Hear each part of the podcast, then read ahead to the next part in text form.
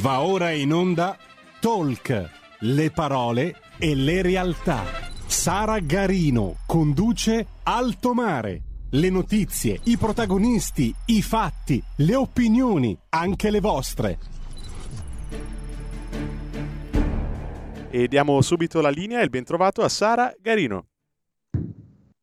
Grazie, grazie, ben trovati per una nuova puntata di Alto Mare su Radio Libertà. Mi scuso per la fonia, il volume, il timbro di voce non è così intenso e squillante, però è intenso e squillante al solito l'entusiasmo, anche perché quella di oggi sarà una puntata particolarmente ricca in cui esploreremo, discuteremo del settore automotive in quest'ultimo periodo, ovviamente di stretta, strettissima attualità da più punti di vista intersecanti. Abbiamo il piacere di riavere di nuovo con noi in alto mare l'onorevole Anna Cinzia Bonfrisco, europarlamentare della Lega, a cui do subito il benvenuto. Buongiorno onorevole, ben trovata. Buongiorno Sara e buongiorno a tutti gli ascoltatori di Radio Libertà e buongiorno ai, anche agli illustri ospiti che vedo con piacere.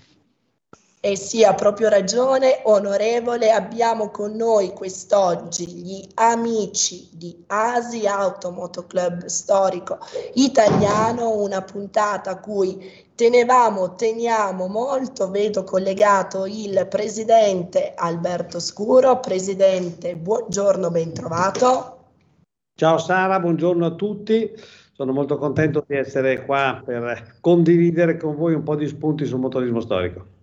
Assolutamente sì, vedo collegato on the road, come si suol dire, anche Antonio Ghini, giornalista e storico dell'auto. Antonio, ben trovato. Buongiorno, buongiorno.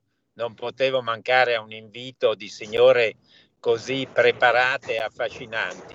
Sono qua nel vostro nome e poi nel nome anche delle automobili che ci stanno davvero a cuore, anche se mi sto muovendo per un viaggio che, che eh, interferisce con questo nostro incontro. Eccoci qua. Grazie, grazie per la tua presenza Antonio. Saluto e ringrazio anche l'avvocato Giuseppe Della Versano, presidente della commissione legale di ASI. Avvocato, ben trovato. Abbiamo perso il collegamento, forse Federico sì, con l'avvocato della Versano. con l'avvocato. Grazie e naturalmente Federico non ti ho ancora ringraziato e salutato, ma come non iniziare ringraziando il nostro regista Federico, anche quest'oggi saldamente al timone della regia. Ecco che vedo ricomparire l'avvocato. Ben trovato. Buongiorno, grazie e benvenuti a tutti.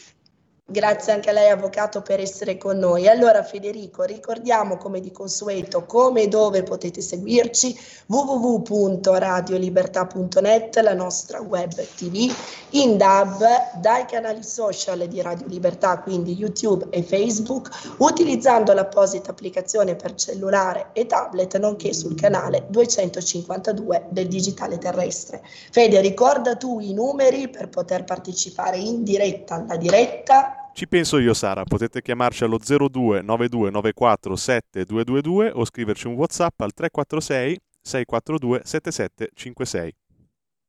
Grazie, grazie mille Federico. E allora io comincerei da lei, onorevole Bonfrisco, per un primo veloce inquadramento di quello che è il tema automotive attualmente in discussione a Bruxelles. Abbiamo letto tutti come venerdì, grazie allo strenuo impegno della Lega e del suo segretario Matteo Salvini, si sia ottenuta una importante vittoria in questa battaglia, chiamiamola proprio così, per tutelare quelle che sono le filiere produttive italiane legate all'automotive che inevitabilmente per il nostro paese sono asset non solo strategici ma come ci testimonieranno poi in seguito gli amici di Asi anche e soprattutto storici. Prego, onorevole Bonfrisco. Grazie, mi consenta solo Sara di eh, salutare nuovamente gli ospiti che sono molto di più che ospiti.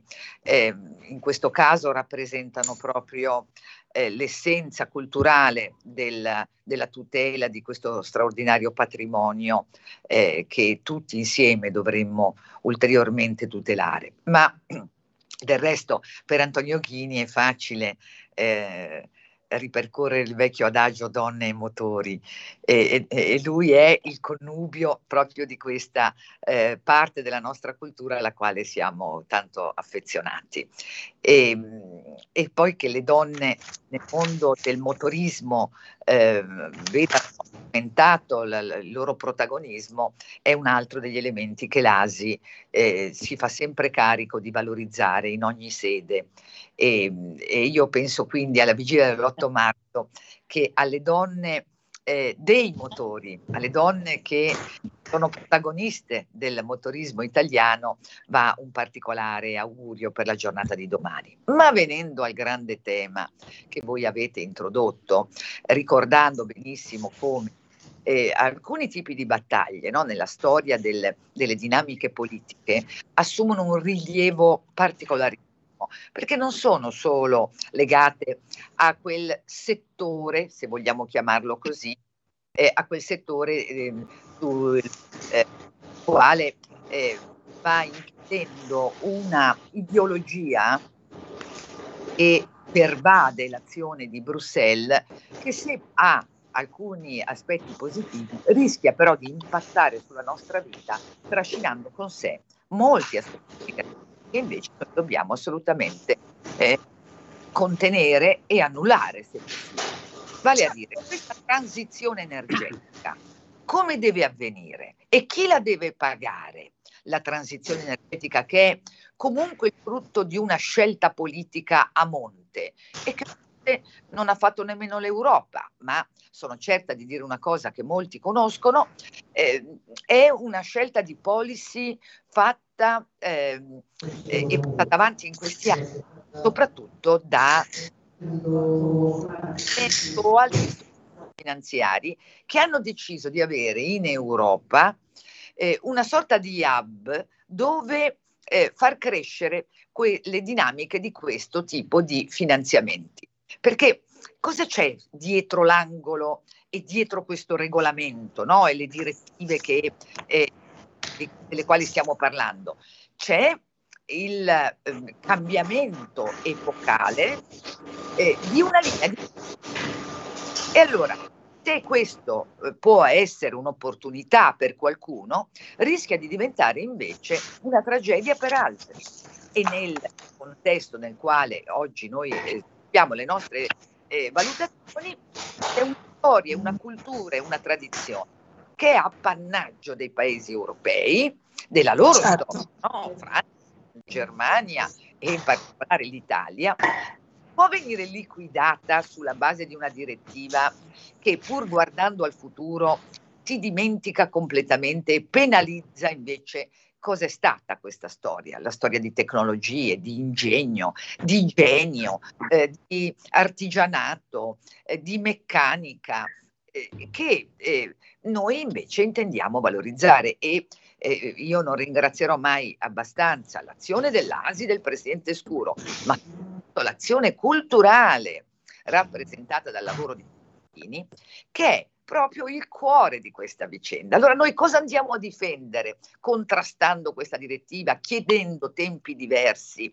perché poi è un po' su questo che si sostanzia la nostra vittoria, quello di eh, fermare un attimo le macchine, eh, è proprio il caso di mhm. dirlo, fermare le macchine, ripetere come quella direttiva rischia di penalizzare fortemente le persone il settore eh, tra i più dinamici e importanti ancora, nonostante noi non si abbia più tante case automobili, noi abbiamo un, eh, un ampissimo settore che lavora per tutto il mondo, e lavora per i marchi più importanti del mondo, che ha nel nord del paese, ma non solo, anche nel centro del paese, eh, importanti aziende, fabbriche, dove le persone lavorano e vivono e eh, alimentano una cultura del lavoro e della che eh, dobbiamo eh, sapere eh, noi non possiamo difendere chi oggi attraverso il passaggio rapidissimo alle batterie elettriche eh, sposta le produzioni oltre che la destruzione di quelle materie prime in altre parti del mondo. Noi dobbiamo difendere il nostro lavoro, quello certo. di nostro, il nostro semplice slogan, prima gli italiani e la difesa dell'italianità in Europa vuol dire questo, si difende l'Europa se si difende l'Italia così come gli altri paesi, ovviamente. E, è questo che la sinistra dimentica sempre. Eh, aderisce a un modello che non è quello europeo, e è quello forse solo finanziario e in gran parte cinese. Ecco, noi non siamo disponibili a cambiare eh, sul tema dell'identità e della cultura, visto ciò che l'automotive rappresenta nel passato, nel presente e nel futuro, a mediare con istanze di altri. A noi interessa che qui resti la competenza, la qualità del nostro prodotto elevatissimo, che venga tutelato e soprattutto le prospettive di lavoro di oggi e di domani.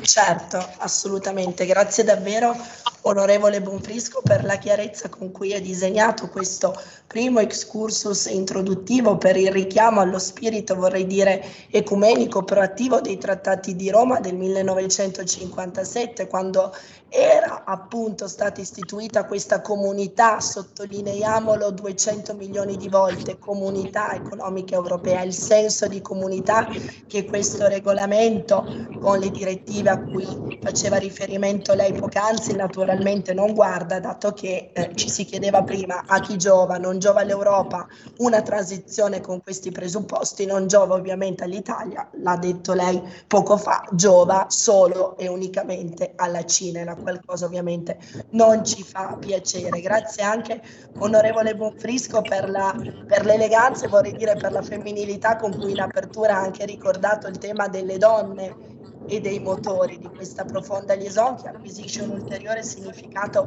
oggi a, a, a ridosso della festa della, della, donna. Sul tema della donna, onorevole Bonfrisco, vorrei poi anche tornare in chiusura perché sappiamo che cosa stia succedendo in questi giorni in Iran, sappiamo quanta battaglie lei abbia portato avanti, stia portando avanti in Europa a difesa della donna in quei paesi dove i diritti non sono soltanto qualcosa di eufemistico, ma qualcosa di davvero inesistente, quindi doveroso assolutamente tornare con lei anche su questo tema in chiusura. Grazie Federico per aver sistemato il problema di audio che eh, stava disturbando le comunicazioni, quindi passo subito al presidente dell'ASI Alberto Scuro, naturalmente il presidente se vuole ehm, disegnare anche lei un breve affresco su, che, su quello che è questo macro tema dell'automotive rispetto a quello che abbiamo visto nell'ultimo periodo. Poi eh, passiamo alla messa a terra sui temi di più eh, stretta cogenza dell'ASI in questo momento e mi riferisco naturalmente a questa battaglia che state giustamente portando avanti attraverso un, un ricorso straordinario che avete presentato al Presidente della Repubblica per ottenere l'annullamento dei decreti e delle delibere di Regione, Giunta regionale del Lazio, Città metropolitana e Comune di Roma che vietano ai noi la circolazione dei veicoli storici perché compresi senza opportuna distinzione nel parco circolante più datato e inquinante. Su questo poi con eh, l'avvocato vorrei anche aprire una parentesi sulla distinzione tra veicolo vecchio e veicolo storico, perché non è assolutamente la stessa cosa, quindi anche su questo bisogna fare chiarezza. Presidente Scuro, prego. Allora io prima di tutto ti ringrazio Sara per, per l'opportunità di condividere un po' di spunti. Il, in realtà il motorismo storico, quindi una parola rapidissima, ASI, Auto Moto Club Storico Italiano, forse non tutti hanno la percezione di quello che è, ma siamo nati nel 66 e da allora ci interessiamo di motorismo storico, quindi di tutelare quella che è un'eccellenza italiana, un'eccellenza per cui l'Italia è conosciuta in tutto il mondo ed è una, un un asset talmente importante come, come tu hai detto che va realmente difeso in tutti i modi perché non solo rappresenta le nostre radici e quindi noi viviamo una passione enorme, forse in altri paesi non è esattamente la stessa cosa. Eh, insomma, quando vediamo passare un, una 600, molti se la ricordano, cioè eh, è qualcosa che ci lega profondamente allo sviluppo del motorismo storico, ci lega profondamente alla nostra terra, perché l'Italia è stata una culla del motorismo storico, inutile parlare di Fiat, Lancia, Alfa Romeo, Ferrari, Lamborghini, cioè è, è una culla, è un esempio, ce lo potrà dire dopo anche Antonio Ghini, di quanto importante sia l'Italia, il Made in Italy in tutto il mondo. Quindi abbiamo in mano un'eccellenza. Questa eccellenza è una assoluta ricchezza che si introduce nel mh, quello che è l'attuale panorama generale dell'automotive che sotto qualche aspetto viene demonizzato, ma demonizzare questo mondo dell'automotive e del motore endotermico è qualcosa che eh, cozza con quelle che sono per l'appunto eh, con quella che è la possibilità di tutelare questo magnifico asset, cozza con la possibilità di conservare, sceppare e anzi promuovere eh, quegli scenari occupazionali che sono importantissimi per il nostro paese e anche la possibilità di promuovere i nostri territori, la nostra cultura, i nostri paesi con questo importantissimo veicolo che sono i, i, i, per le auto storiche, le moto storiche. Ci sono sempre più appassionati che vengono dall'estero, e quindi è un uomo importantissimo per, il territorio. Ricordo che l'ultimo studio fatto eh, da un ente esterno all'ASI aveva individuato in oltre 2 miliardi e 200 milioni di euro l'indotto annuo di questo settore. Quindi un, il più del 30% eh, era di turismo. Quindi realmente un indotto importante che dobbiamo assolutamente conservare, come dobbiamo conservare un patrimonio culturale importantissimo. E quindi tutto questo si inserisce in questo quadro generale di automotive che non deve assolutamente essere demonizzato e il motore endotermico tutt'altro che demonizzato, ma dobbiamo vedere come poi mantenerlo ovviamente in vita e come renderlo anche ecologico. Assolutamente, grazie davvero Alberto. Tra l'altro hai citato il Made in Italy, hai citato l'eccellenza che il comparto automotive, non solo dal punto di vista della qualità, ma anche della storic- storicità rappresenta per l'Italia. Voglio ricordare il contributo che ASI ha fornito anche nell'ambito dell'indagine conoscitiva sul Made in Italy, attualmente in corso in decima Commissione Attività Produttive, Commercio e Turismo della Camera, commissione presieduta dall'onorevole Alberto Gusmeroli, deputato della Lega. Quindi grazie Alberto anche per questo ulteriore spunto e grazie per aver sottolineato già in luce tutto quello che è il paradosso di questa situazione a cui stiamo assistendo nella capitale. Eh, chi ha un veicolo storico, secondo come dire, queste prerogative, dovrebbe tenerlo parcheggiato, non utilizzarlo e non si capisce eh, a, che, a, che, fine si dovrebbe possedere un veicolo storico se non per utilizzarlo, perché secondo qualche, consentitemi di dire, solone sarebbe equiparato ed equiparabile a un veicolo vecchio, vetusto, altamente inquinante, con tutti i caveat del caso. Do subito la parola all'avvocato dell'Aversano per chiarire in primis questa differenza così sostanziale fra veicolo vecchio e veicolo storico. Avvocato, prego. Sì, buongiorno e un carissimo saluto a tutti quanti gli ospiti, in particolare all'onorevole Bonfrisco, da sempre vicina al nostro mondo. Il nostro mondo è fatto di, di, passione, ma soprattutto è fatto di norme e sono delle norme estremamente settoriali perché riguardano appunto una nicchia. Anche a livello di codice della strada abbiamo pochissimi articoli che parlano dei veicoli di interesse storico e collezionistico. Innanzitutto, che cos'è un veicolo di interesse storico e collezionistico? È un veicolo che ha superato l'età di 20 anni è un veicolo che è mantenuto in condizioni di originalità e di corretta conservazione ed è un veicolo soprattutto che non viene utilizzato per uso quotidiano. Quindi già queste tre nozioni ci fanno capire il motivo per cui il codice della strada parla dei veicoli di interesse storico inserendoli in una particolare cate- categoria, che è quella dei veicoli dalle caratteristiche atipiche. Atipiche proprio perché hanno raggiunto un determinato livello che li differenzia necessariamente dal veicolo semplicemente vetusto, vecchio, anziano, spesso equiparato per antonomasia ad un veicolo inquinante. Il veicolo di interesse storico e collezionistico innanzitutto è un veicolo certificato, perché in base al decreto ministeriale del 2009 un veicolo viene eh, dotato di quello che si chiama il certificato di rilevanza storica e collezionistica nel momento in cui supera tutta quanta una serie di verifiche che vengono condotte dai commissari tecnici di uno degli enti certificatori previsti dall'articolo 60 del codice della strada. In particolare gli enti certificatori al momento riconosciuti sono ASI, Registro Italiano Fiat, Registro Lancia, Registro Alfa Romeo e FMI per quanto riguarda il settore motociclistico. Quindi già da questo si capisce che il legislatore ha dedicato a questo nostro settore un eh, capitolo a parte che mira a tracciare una le- netta linea di demarcazione tra il veicolo semplicemente vecchio e il veicolo invece storico.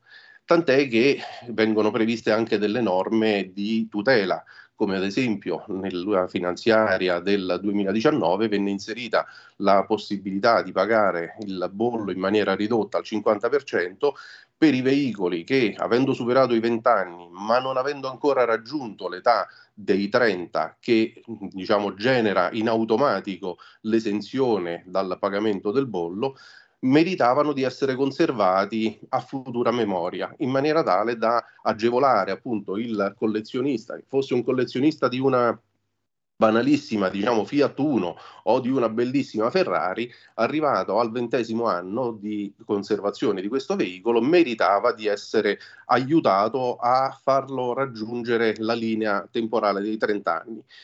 Anche questo è un concetto su cui spesso si fa confusione l'esenzione del bollo ai 30 anni viene data genericamente a tutti quanti i veicoli, ma non significa che tutti i veicoli che raggiungono i 30 anni sono veicoli di interesse storico e collezionistico, perché appunto come dicevo prima il veicolo di interesse storico e collezionistico è solamente quello dotato del certificato di rilevanza storica.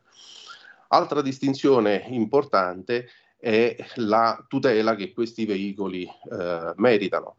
Eh, recentemente noi abbiamo ottenuto un grandissimo successo davanti al Consiglio di Stato con un decreto del Presidente della Repubblica a proposito dei divieti di circolazione collegati al diciamo, concetto generico e generalista che i veicoli vecchi possano essere i principali eh, emittenti di sostanze inquinanti e la città di Torino aveva appunto emesso un'ordinanza che vietava 24 ore su 24 e 7 giorni alla settimana la circolazione indistintamente di tutti quanti i veicoli pre-Euro 1. Ecco, avvocato, mi scuso, sì. la interrompo per 60 secondi, siamo Prego. arrivati alla pausa pubblicitaria, un brevissimo stop e poi ci ritroviamo per il secondo blocco di Alto Mare con gli amici di Asi e con l'onorevole Cinzia Bonfrisco. Stai ascoltando Radio Libertà, la tua voce libera, senza filtri né censure, la tua radio.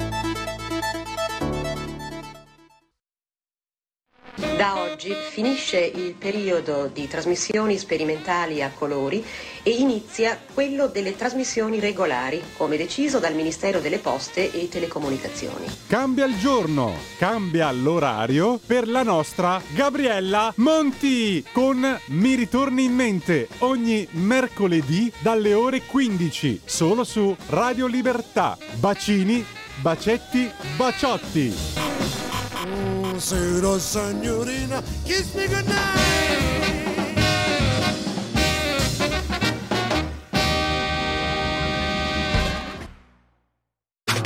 Stai ascoltando Radio Libertà. La tua voce libera, senza filtri né censura. La tua radio.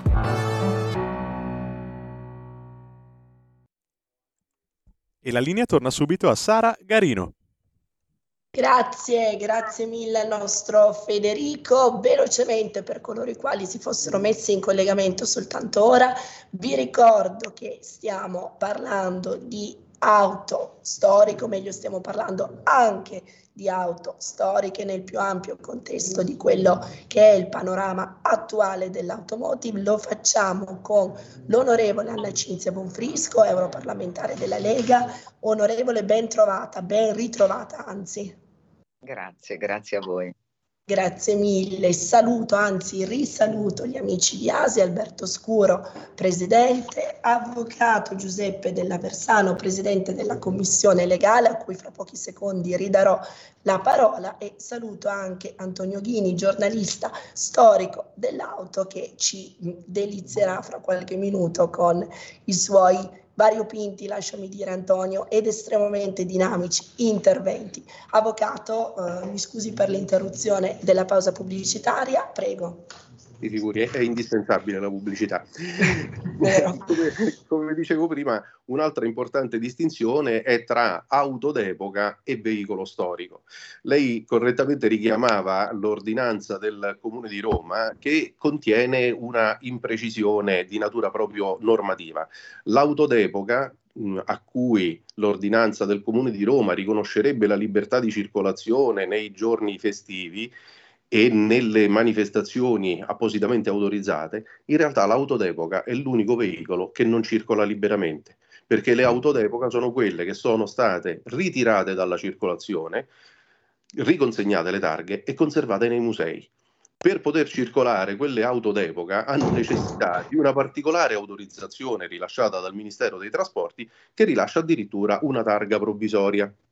Quindi già come richiamavo all'inizio, il nostro mondo è fatto sì di passione, ma è fatto soprattutto di norme e la conoscenza delle norme ci consente di tutelare il nostro settore. In quell'ordinanza c'è una imprecisione che non consentirebbe neanche ad un'auto d'epoca di circolare, perché appunto nell'immaginario collettivo le, i veicoli storici vengono definiti auto d'epoca. Ma questo è un errore da matita blu in quell'ordinanza. E quindi, eh, come dicevo, un'ulteriore distinzione è data dalla differenza tra il veicolo storico ai fini appunto storici, quindi un veicolo dotato di certificato di rilevanza storica, e il veicolo invece che raggiunti i 30 anni gode semplicemente di una esenzione di natura fiscale quel veicolo che arriva ai 30 anni e gode di un'esenzione fiscale non può essere definito un veicolo di interesse storico e collezionistico se non ha il certificato di rilevanza storica. Come accennavo poc'anzi, il ASI ha ottenuto un importante risultato in tema di libertà di circolazione dei veicoli nei momenti in cui ci sono le ordinanze che limitano il traffico per ragioni di inquinamento ottenendo un decreto del Presidente della Repubblica che ha eh, riconosciuto l'elevato valore sia culturale e sia anche economico collegato al nostro mondo. Il mm. veicolo storico, ribadisce il Presidente della Repubblica, non può essere trattato al pari di un qualunque altro veicolo, deve essere tutelato, deve essere garantita la circolazione perché altrimenti non potendo circolare, non generano quell'indotto collegato al turismo, alla ricaduta sul territorio di tutto quanto quello che il movimento turistico collegato ai veicoli storici genera, ma soprattutto qualora venisse consentita la circolazione solamente nei giorni festivi, in realtà noi staremmo mettendo in circolazione dei veicoli potenzialmente pericolosi perché non si consente mm. loro di poter fare correttamente la manutenzione e anche la revisione. Quindi queste normative, queste ordinanze spesso vengono eh, emanate in maniera non eh, diciamo così accurata perché non tengono conto di tanti aspetti e questi aspetti sono stati censurati con il ricorso straordinario al capo dello Stato presentato da ASI per quanto riguarda la questione torinese, che poi si è trasformata in un qualcosa di positivo, perché la Regione Piemonte, partendo da quell'esperienza, ha emanato, prima regione in Italia, una normativa invece che tutela oggi la circolazione dei veicoli storici. Quindi siamo passati da un'ordinanza, diciamo così, dannosa per il nostro mondo ad una normativa regionale che invece promuove e favorisce l'uso dei veicoli storici. Mm. E grazie, grazie mille Avvocato per aver ricordato la legge regionale numero 27 appunto del 6 novembre 2020, una data potremmo dire storica tra virgolette per chi ama eh, i veicoli storici nella misura in cui, come ricordava lei, la Regione Piemonte ha approvato per l'appunto questa eh, legge, questa normativa. Bene, allora Antonio, è il tuo, il tuo momento. Io se sei d'accordo vorrei, vorrei partire per coinvolgerti in media stress in questa diretta partendo da alcune frasi che hai detto tu recentemente in occasione in uno di, di uno dei tanti eventi organizzati da ASI domenica 12 febbraio proprio a Torino. Hai detto tra i primi dieci marchi automobilistici più presenti nelle 100 importanti collezioni del mondo, cinque sono italiani, Ferrari, Alfa Romeo, Maserati, Lamborghini e Fiat. Fino a qui non voglio dire che lo sapessimo, però un primo dato storico, poi però aggiungi, è fattuale, è fattuale anche, aggiungi, la memoria è un elemento molto influente nella diffusione di determinate tipologie di veicoli, le persone ricercano ciò che hanno sognato in gioventù e questo con il passare delle generazioni escluderà sempre di più i mezzi più datati. Ecco che anche in questo caso torna la necessità di continuare a divulgare la storia motoristica per mantenere la memoria e far nascere nuovi desideri di collezionismo. A te che oltre a essere un giornalista sei anche un grande comunicatore, vorrei proprio chiedere di soffermarti su questo elemento del sogno dell'auto come un ponte davvero temporale che consente di unire generazioni, ma anche ricordi, esperienze che magari chi, chi oggi ha, ha, qualche anno più di me ha fatto dec- decenni precedenti e che ricorda per l'appunto con, con entusiasmo, con vivacità, magari proprio col viatico di, una, di un'auto storica. Antonio, apri solo il microfono, per favore. Federico, se puoi disattivare tu il mute, perfetto, ci siamo. No, di nuovo muto. Mi sentite? Ti sentiamo, ti sentiamo no. Prima mi si era addirittura surriscaldato il telefono e si è spento, adesso mi sono fermato e abbasso il finestrino per essere certo che non ci andrà via la linea. No, eh, eh io, io, partirei da, da, da una cosa che noi italiani dovremmo ricordare sempre, cioè avere l'orgoglio del paese in cui viviamo e del paese che ha saputo creare delle cose fantastiche in ogni senso, oltre che potrebbe approfittare ancora di più di quello che la natura gli ha dato. Allora, avere nelle collezioni più importanti al mondo, cioè i 100 collezionisti più importanti, sulle 10 marche che hanno più automobili nelle grandi collezioni, 5 sono italiane, due sono tedesche, una è americana, una è francese, una è inglese. Cioè, se pensassimo a questo, forse eh, considereremmo che il fatto che questi collezionisti, che sono tutti persone molto in vista sul piano economico, ma eh, di solito e quasi sempre li conosco, voglio dire tutti, ma, ma tantissimi, sono delle persone di grande successo nella vita, successo imprenditoriale, successo artistico, eccetera.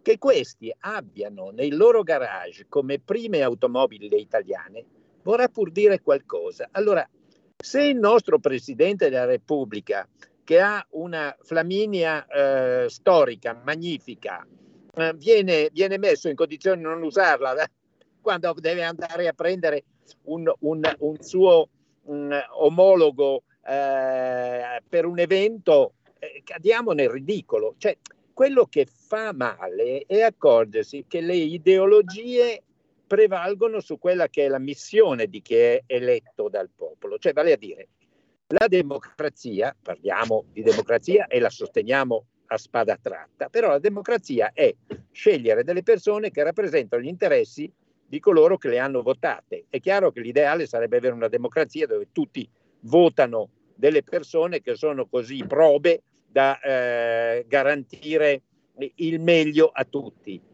Ma la democrazia ha per definizione degli antagonismi, ma se questi antagonismi diventano dei, dei, dei partiti presi, allora cadiamo nel ridicolo. Cioè, questo discorso delle auto elettriche, di cui continuiamo a sentir parlare, non dimentichiamoci che l'origine di tutto questo psicodramma è stato il Dieselgate, dove quando tu vai a confessarti le, le, le tue colpe, poi dopo vuoi fare l'angioletto dopo. E quindi è partita la, la, la, la campagna eh, per l'elettrico che ha dei fondamenti, per carità di Dio, non è che si può dire che l'elettrico non è giusto, ma bisogna ricordarsi che la scienza eh, deve lavorare libera, cioè se tu chiedi a uno scienziato di qualunque disciplina, dici dobbiamo risolvere questo problema, non puoi dirgli risolvi questo problema e farlo così, no, è lo scienziato che sceglie tra le possibili strade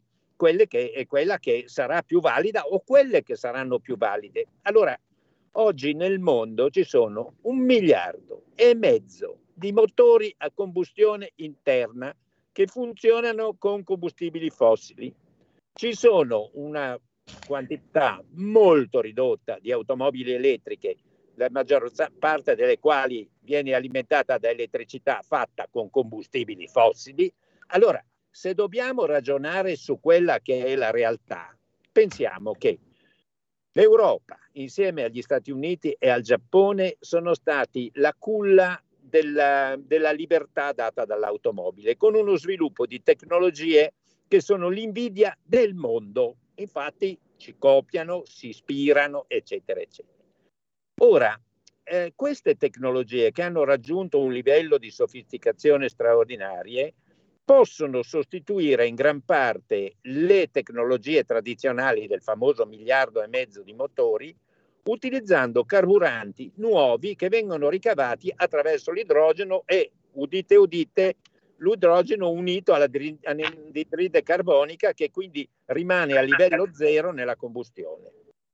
Questa è una strada che non è l'unica, ma è la strada che domani avranno certamente gli aeroplani, perché non è che puoi andare a fare un aereo che la metà del peso dell'aereo è fatto da batterie, per cui che avranno le navi, che avranno tutti i mezzi di trasporto pesanti, per cui eh, l'elettrico che diventa da, da, da soluzione a ideologia a utopia, tutto elettrico, è paradossale che venga sostenuto da uno dei tre, eh, delle, tre, dei tre, delle tre aree, America, Giappone, Europa, che ha fatto dell'automobile quello che è oggi. Cioè l'Europa, guardando, ha circolato sul web mi ha fatto ridere perché, ma avrei potuto piangere in realtà, eh, vedere questa planisfero dove si vede un puntolino là in alto rappresentato dall'Europa, dice questo è l'unico posto dove diventa obbligatorio l'elettrico. Ma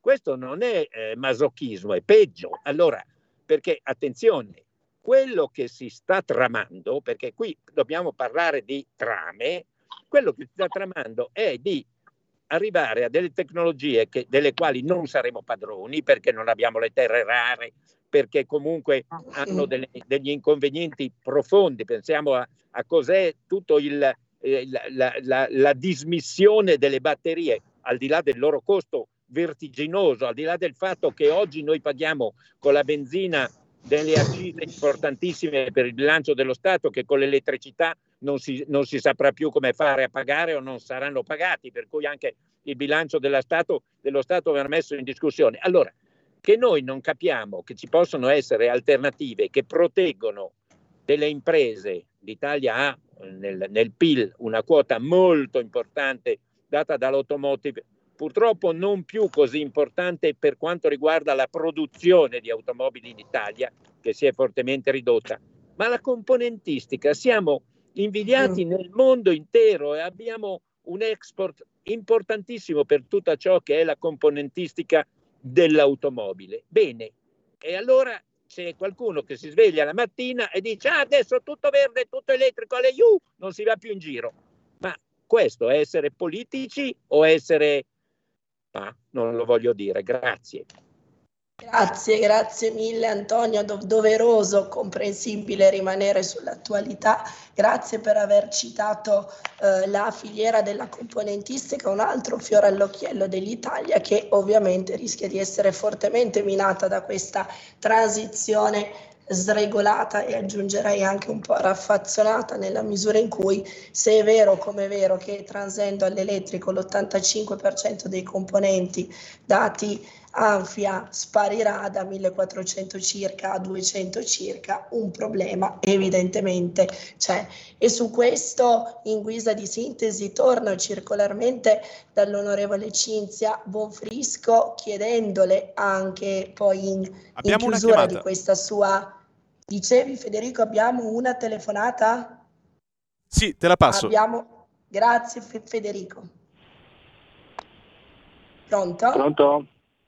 Benvenuto. Buongiorno, sono Alessandro da Bologna. Buongiorno. Buongiorno, benvenuto. Buongiorno, grazie, ben trovata. Eh, volevo, volevo, commentare quello che sto sentendo mentre sono alla guida. A me pare che ciò che fa l'Europa eh, ultimamente, cioè negli ultimi 3-4 anni, sia pure ideologia, per cui c'è stata c'è, eh, appunto questa ideologia dell'elettrico che non ha senso, c'è stata l'ideologia eh, che prevedeva, almeno in Italia, di combattere il Covid senza che nessuno si curasse e quindi vigile attesa, eh, che, che era pure ideologia perché molti scienziati che invece curavano erano trattati come ciarlatani eh, c'è adesso l'ideologia del gender, cioè ciò che manca in Europa e anche nella sinistra italiana è eh, qualcosa di sensato perché c'è invece un'ideologia e la sensatezza secondo me la sta portando avanti solo la Lega. Grazie, vi ascolto per radio. Grazie, grazie mille per l'intervento. E questa è assolutamente una domanda per l'onorevole Bonfrisco, quindi le lascio il microfono, onorevole, aggiungendo anche quella eh, richiesta di un, un ricordo, meglio di una testimonianza di quella che è oggi la situazione in Iran. Il leader, il leader supremo Khamenei ha chiesto la pena capitale, come sappiamo, per i ripetuti casi di intossicazione di studentesse avvenute negli ultimi mesi, definiti ipse dixit imperdonabili, se poi ecco alle, alle parole seguissero anche fatti diciamo concreti nella direzione del rispetto dei diritti umani, l'Europa ha detto onorevole Bonfrisco ha il dovere di rinnovare questa condanna, quindi oltre alla sintesi del tema automotive che stiamo affrontando oggi, le chiedo anche alla vigilia della festa della donna un passaggio su questo. Grazie Sara, eh, ringrazio gli autorevoli e illustri ospiti di questa eh, trasmissione per aver espresso con grande chiarezza i diversi aspetti di questa vicenda. Parto dal più importante eh, che eh, ha ricordato l'avvocato. Se il Presidente della Repubblica è dovuto intervenire chiarendo a, eh, diciamo così, un Parlamento eh, che eh, non teneva sufficientemente in considerazione questo tema, ma soprattutto a realtà locali come amministrazioni regionali o comunali, beh, vuol dire che eh, abbiamo avuto nel Presidente della Repubblica il più illustre eh, difensore, eh, ma eh, dobbiamo ricordare anche che nella, sul terreno del, dei veicoli storici eh, c'è una un impegno storico, anche quello della Lega, a difesa di questo eh, particolare aspetto della nostra produzione e anche del nostro stile di vita, perché quello che fa benissimo Antonio Ghini, che io considero un guru del, eh, della comunicazione di questo eh, connubio tra lo stile di vita europeo, italiano in particolare, che è quello più invidiato nel mondo, no? eh, e, e, le auto, è lì, è tutto raccontato da lui nei suoi meravigliosi libri, dove appunto racconta la storia, per esempio, del legame tra il Made in Italy, di cui l'automotive è parte rilevante, insieme alla moda, altro grande pilastro di quel Made in Italy e stile di vita e l'eleganza no, del, nostro, del, nostro, modo di essere che tutto il mondo adora no, in noi e siamo noi a non difenderlo, è paradossale, no? Ecco perché noi la definiamo una cattiva ideologia, quella che pervade nell'ambito di questa transizione che deve certo puntare a uno sviluppo sempre più sostenibile. E io sono anche, come dire, colpita come voi dal fatto che nella cartina del pianeta noi rischiamo di diventare un puntino che prova a vivere in un certo modo e tutti gli altri vivano invece eh, come si viveva eh, 50 anni fa. Eh, questo può avere alcuni aspetti positivi. Ecco perché io torno e vorrei riuscire a spiegare rapidissimamente eh, la vera origine di questa iniziativa. Questa è un'iniziativa eh, che sta dentro un contesto di modificazione forte delle nostre società, soprattutto di quella europea, perché? Perché quella europea rappresenta il più grande mercato del mondo. Mm-hmm. Noi siamo attori globali, no? l'Europa lo è pur con tutti i suoi limiti e le sue fatiche, ma di certo è il più grande mercato di consumatori al mondo.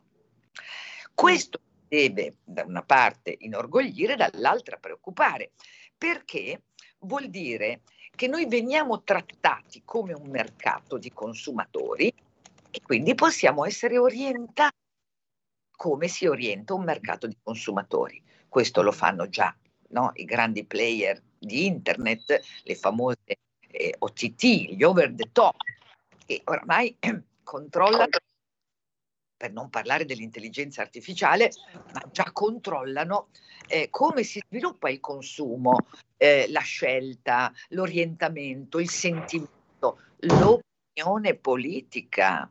Vedete che arriviamo poi a discutere di tutto quando parliamo di cultura.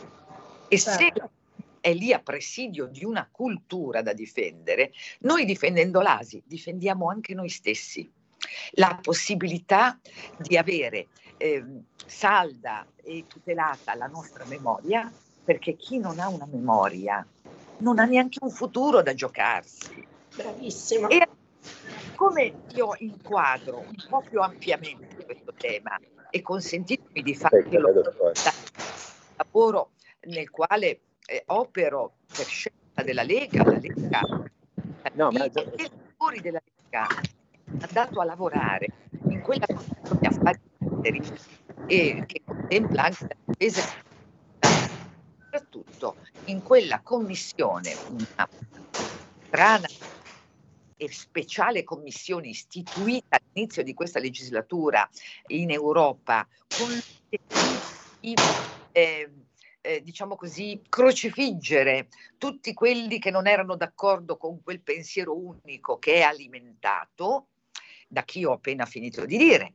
ma voglio dire di più, perché quella commissione contro le ingerenze nell'Unione Europea era nata pensando che ci fosse un solo nemico possibile, e cioè Putin e la Russia di Putin. Oggi deve prendere atto che i nemici dell'Europa sono tanti, il principale di questi è la Cina, e allora se diamo per scontato che attraverso l'utilizzo dei social media, attraverso la comunicazione digitale e tutte le forme pervasive no? di eh, eh, culture o pseudoculture che ci vengono proposte, eh, hanno come obiettivo le, infiltrarsi nel tessuto economico e culturale della nostra grande comunità economica, poi diventata Unione Europea, beh, allora chi l'ha fatto nascere questo amore per se non la Cina? No, lo ha detto Ghini prima, io provo a dirlo assumendomi anche qualche responsabilità in più. Mm. La guerra che è intervenuta, no? l'invasione di un paese eh, ai confini dell'Unione Europea, ci ha reso ancora più evidente che razza di minacce l'Unione Europea vive, ma le minacce non sono più solo quelle. Da tempo, io lavoro anche e sono l'unica italiana all'interno della delegazione tra l'Europa e la Nato, da tempo la Nato definisce minacce ibride quelle di tipo tecnologico, cyber, che non sono gli attacchi hacker, eh, e anche come far crescere certe e determinate opinioni, e quelle, ad esempio, che attraverso azioni economiche eh, minano le, le fondamenta un, della forza di uno Stato, lo indeboliscono per poi prenderselo con maggiore facilità. Ecco che allora torniamo al punto di partenza. Cosa siamo noi? Una, la storia di una grande cultura e di una grande tradizione che affonda le sue radici nella cristianità, nella cultura greca, nella cultura giudaica. Siamo quel, ciò che ha dato vita all'Occidente. Certo. Se non siamo orgogliosi di questo, non riusciremo a difenderci. Passa dall'automotive questa difesa? Sì, perché passa da lì una delle minacce possibili se noi non interpretiamo correttamente una transizione verso uno sviluppo sostenibile che non può ammazzare le persone, impoverire i paesi europei, indebolire il sistema industriale europeo. C'è una bellissima frase di una ministra polacca, una ministra polacca che disse eh, solo un anno fa al Parlamento europeo, eh, era infatti non a caso la ministra dello sviluppo economico della Polonia, che disse io sono d'accordo su tutto quello che voi volete, eh, ci piacerebbe costruire eh, qui in Europa il mondo perfetto, anche se poi il resto del mondo invece ci fa una concorrenza sleale ma non sono disponibili a far diventare l'Europa il museo archeologico dell'industria, della produzione industriale, perché questo vorrebbe mm. darci la zappa sui piedi da soli. Eh sì. Ecco, allora l'ha detto una ministra donna e quindi eh, concludo. Eh, siamo purtroppo in chiusura. Sì. Concludo. Grazie Federico, eh, il nostro metronomo. Avete notato che si sono messi in fila un po' i nemici veri, la Cina, la Russia, l'Iran, Ecco, allora su questo io concludo, dedicando il nostro 8 marzo di domani alle donne iraniane che oggi, soffocate, come ha detto benissimo ieri il Presidente della Repubblica Mattarella e come ha detto il nostro leader solo qualche giorno fa, soffocate sotto eh, la, eh, un regime inumano che arriva persino ad avvelenare le studentesse per non farle andare a scuola ecco, quell'8 marzo di domani deve essere dedicato a loro, alle donne dell'Afghanistan, ricordandoci che le donne europee hanno conquistato ciò che hanno, dovranno conquistare senz'altro tante altre cose, ma oggi sono le donne più fortunate del mondo. Difendiamo la fortuna e la capacità che abbiamo avuto e ringraziamo tutti quelli hanno aiutato ad ottenere le conquiste che abbiamo.